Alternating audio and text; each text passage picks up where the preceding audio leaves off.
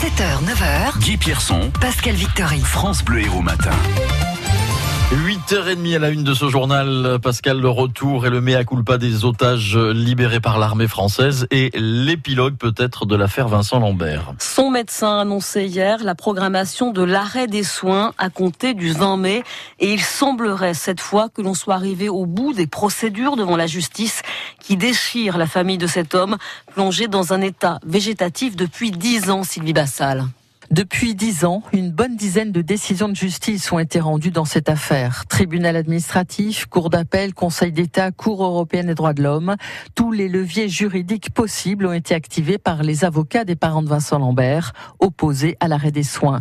Au contraire, depuis tout ce temps, une autre partie de la famille souhaite que cesse l'acharnement thérapeutique, deux points de vue qui sont irréconciliables. Vincent Lambert a été accidenté en septembre 2008 et si, selon ses proches, cet infirmier avait indiqué qu'il ne souhaitait pas d'acharnement thérapeutique. Il n'a laissé aucune consigne écrite. Depuis l'annonce d'un prochain arrêt des soins, cette partie de la famille ne souhaite plus s'exprimer. Les avocats des parents de Vincent Lambert occupent donc le terrain médiatique et expliquent qu'ils ne vont pas laisser faire cela. Vincent n'est pas un légume, a dit Maître Triomphe en contredisant ainsi toutes les expertises médicales.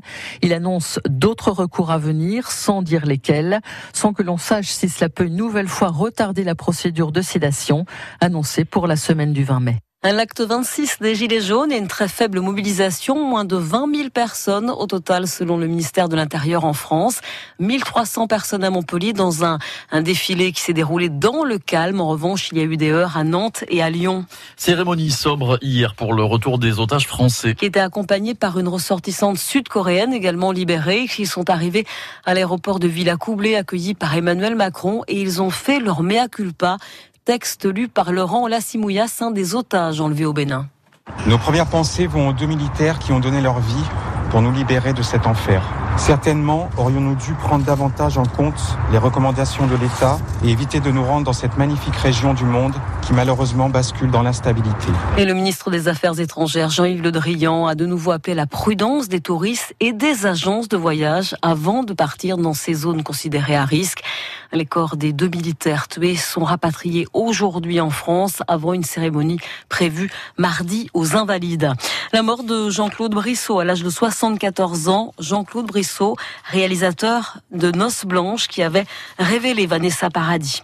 Le maire de Montpellier, Philippe Sorel, appelle au vote utile pour les européennes.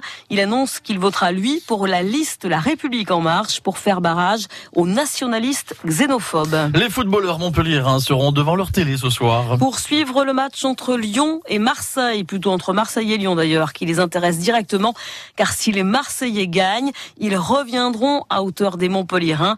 Une cinquième place avec en jeu surtout la quatrième place, juste devant la place européenne, qui a deux jours de la fin du championnat est, on le rappelle, toujours accessible aux Montpelliérains, Romain Bercher.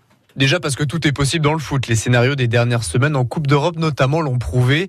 Ensuite parce que la dynamique est du côté de Montpellier. S'imposer sur la pelouse d'un concurrent direct dans le sprint final est toujours un avantage.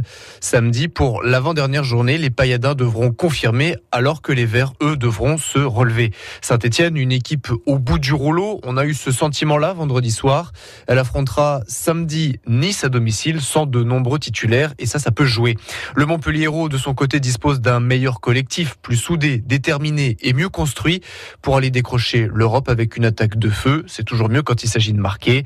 J'ai deux jobards devant, analysé même Michel Derzakarian pour qualifier Andy Delors et Gaëtan Laborde, ces deux attaquants.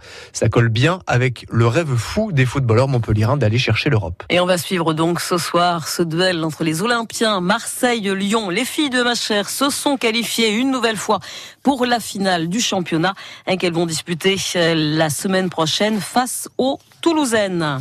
Hier, c'était le championnat régional de Longe-Côte sur la plage du Petit Travers à Carnon. Longe-Côte, la marche aquatique pour parler français. Pas facile hier après-midi avec le vent. En tout cas, ce sport qui se pratique euh, grâce aux combinaisons même l'hiver remporte un franc succès depuis quelques années.